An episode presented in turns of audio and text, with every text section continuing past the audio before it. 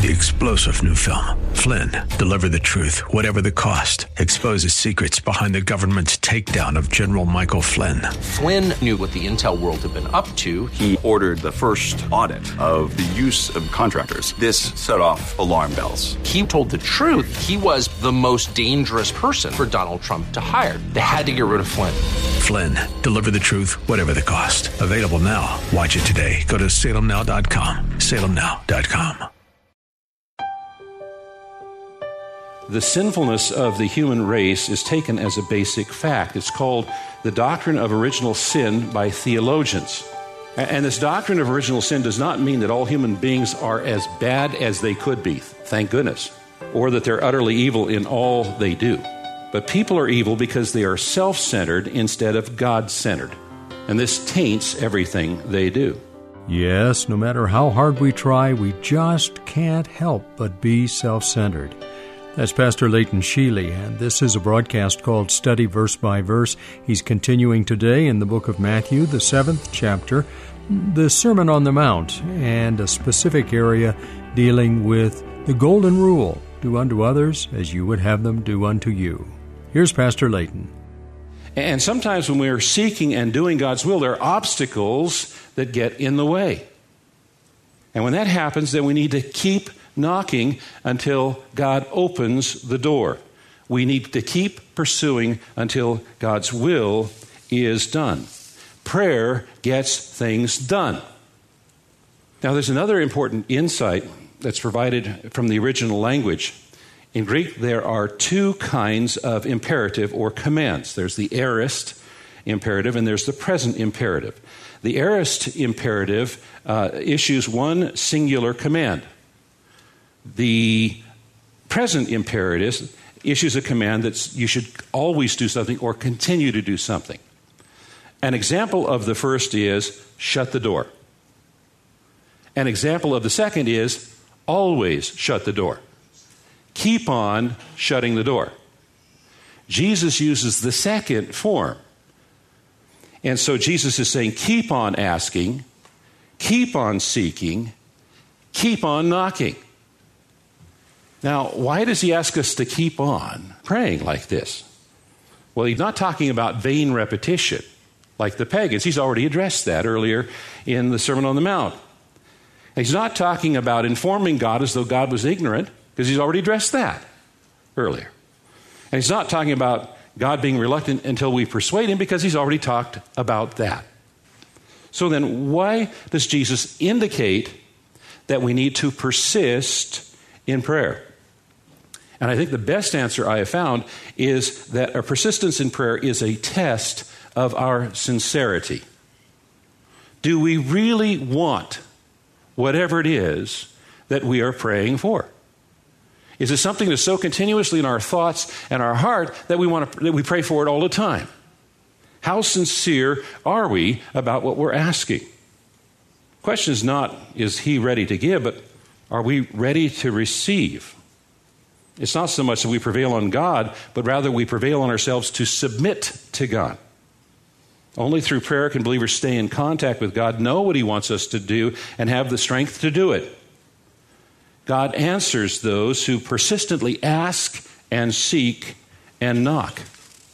Verse 9 For everyone who asks receives, and the one who seeks finds. And to the one who knocks, it will be opened. Now, the word everyone here, I need to clarify, does not refer to everyone. Um, he, Jesus here, when he uses everyone, is referring to those who belong to the Heavenly Father. Those who are not the children of God cannot come to God as Father. You remember when we started the sermon, we noted that Jesus was surrounded by the crowds. But this sermon was specifically de- uh, designated for his disciples, directed towards his disciples, children of God.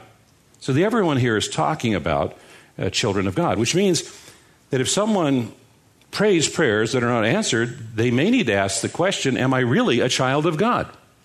The repetition here emphasizes that the certainty, with certainty, the prayer will be effective. Verse 9 Or which one of you, if his son asks him for bread, will give him a stone? Or if he asks for a fish, will give him a serpent? If you then, who are evil, know how to give good gifts to your children, how much more will your Father in heaven who uh, give good things to those who ask him? You know, one of the most selfless relationships among human beings is that between parents and children. Parents are very likely to sacrifice even their lives for the sake and benefit of their children. And yet, the greatest human parental love cannot compare to the Father who gives us love. And there's no limit to what He will give us when we ask in obedience and according to His will. Now, at this point, we might have some among us that object. They might say, Well, Pastor, I prayed for such and such, and God never came through for me. God never delivered what I prayed for.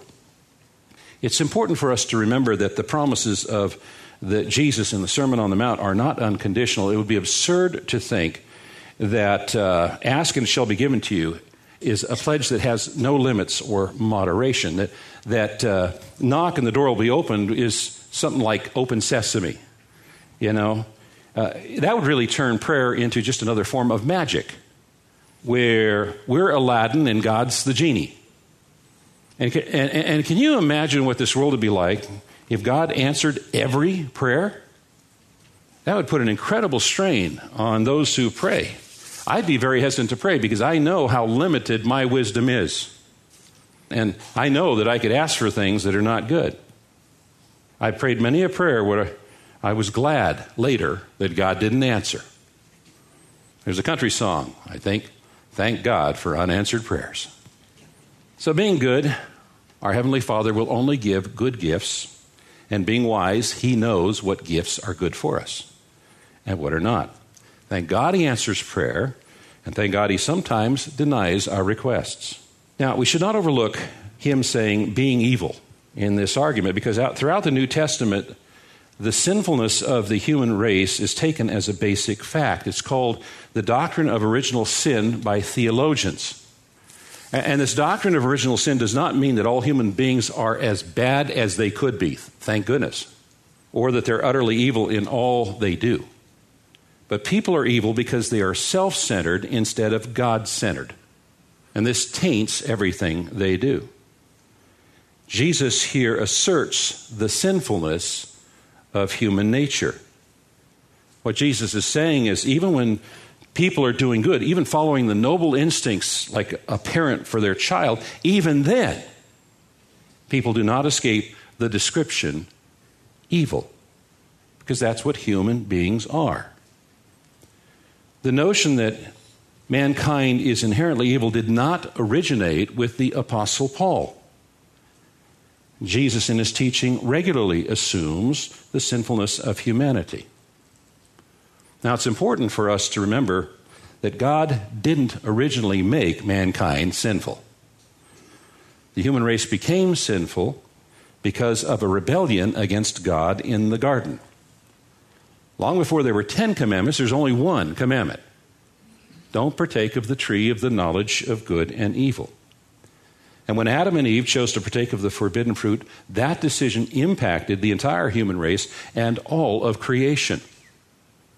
The Apostle Paul in Romans chapter 5 explains the effects of Adam's sin. Therefore, sin came into the world through one man, and death through sin. And so death spread to all men because all men sinned.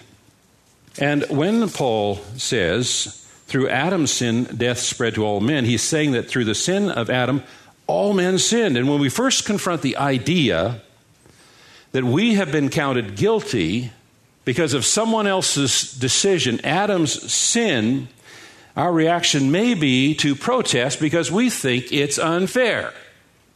I mean, were any of us there present in the garden that day? I wasn't. So, how can I be counted guilty for someone else's decision? And we might have a tendency to even judge God. Is God really fair and just in this matter?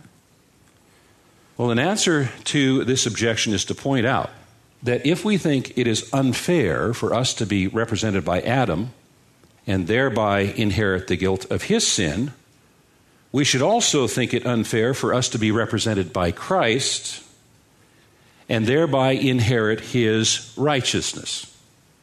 And yet, it's through the system of imputing guilt and righteousness that God has provided righteousness for all who believe in Christ Jesus.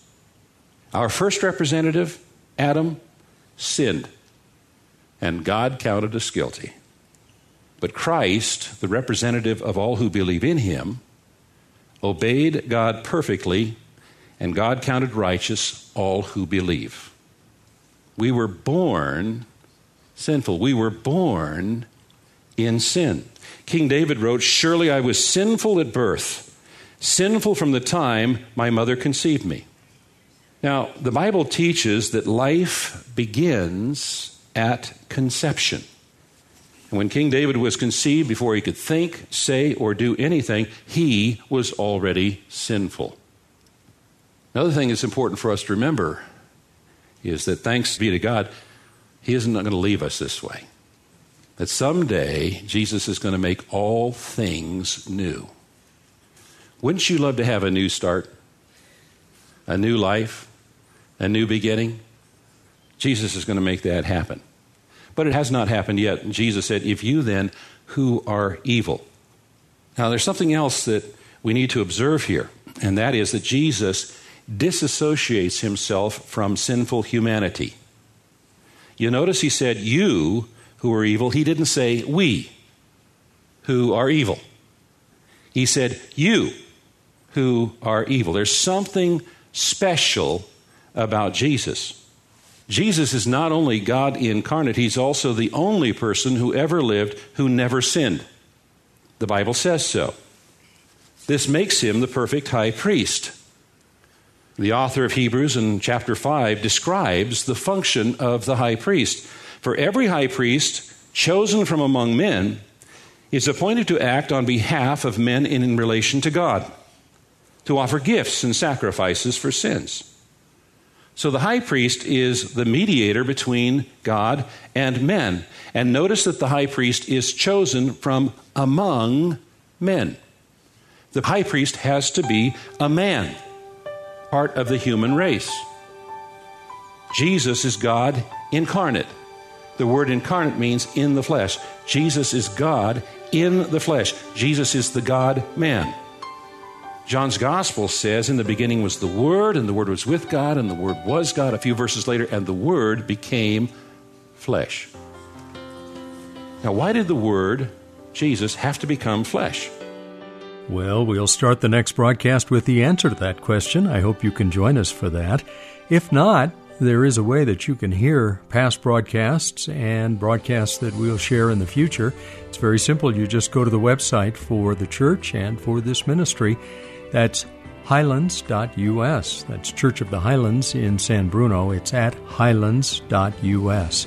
Any other details about the ministry and about the church can be found on that website, or you can give us a call at 650 873 4095. That's 650 873 4095. I'm Mike Trout. Thank you for joining us on this Monday. Come back on Tuesday when we'll continue and study verse by verse.